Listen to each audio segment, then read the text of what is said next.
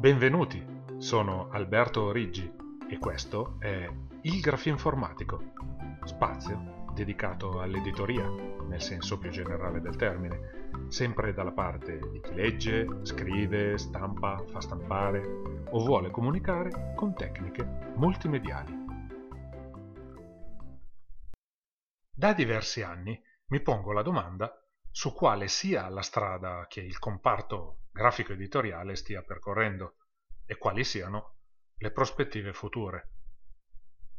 Se prendiamo come esempio lo spazio temporale che corre tra la fine degli anni 90 ad oggi, scopriamo che l'editoria è cambiata radicalmente.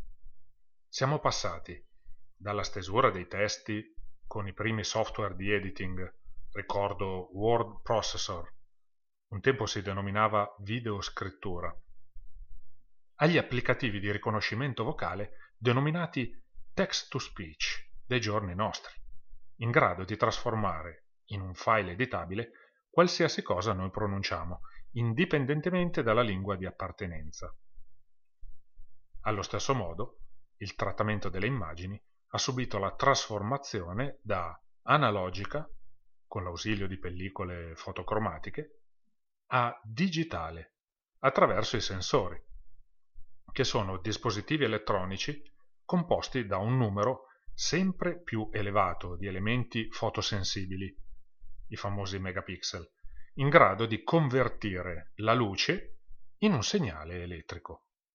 Per non parlare del comparto audio-video, che dalle costosissime videocamere professionali è passato negli anni ad essere uno strumento nelle mani di ognuno di noi, attraverso device sempre più performanti. I cambiamenti tecnologici spesso sono stati traumatici, hanno fatto tramontare intere figure professionali, come ad esempio i cromisti, abili correttori che intervenivano attraverso le loro conoscenze sulla cromia di un'immagine, i montagisti, coloro che trasformavano fisicamente la produzione editoriale nella selezione colore necessaria. I fotoincisori, addetti alla produzione di forme per macchine da stampa. E hanno reso quindi urgente l'ampliamento del patrimonio conoscitivo degli operatori del settore grafico. Con questo scenario mi sono dato la risposta che la strada non è una sola, ma in questi anni ha subito moltissime biforcazioni e in ognuna di esse si è creata un nuovo mondo di nuovi operatori e nuove professionalità che spesso si intrecciano tra loro.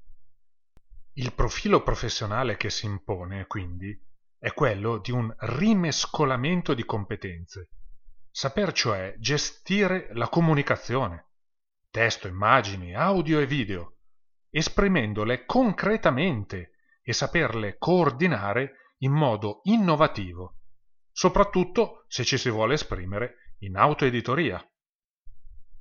I pericoli da evitare sono, come sempre, l'improvvisazione e le false prospettive. Il grafinformatico per oggi si ferma qui. Vi saluto e vi do appuntamento alla prossima puntata.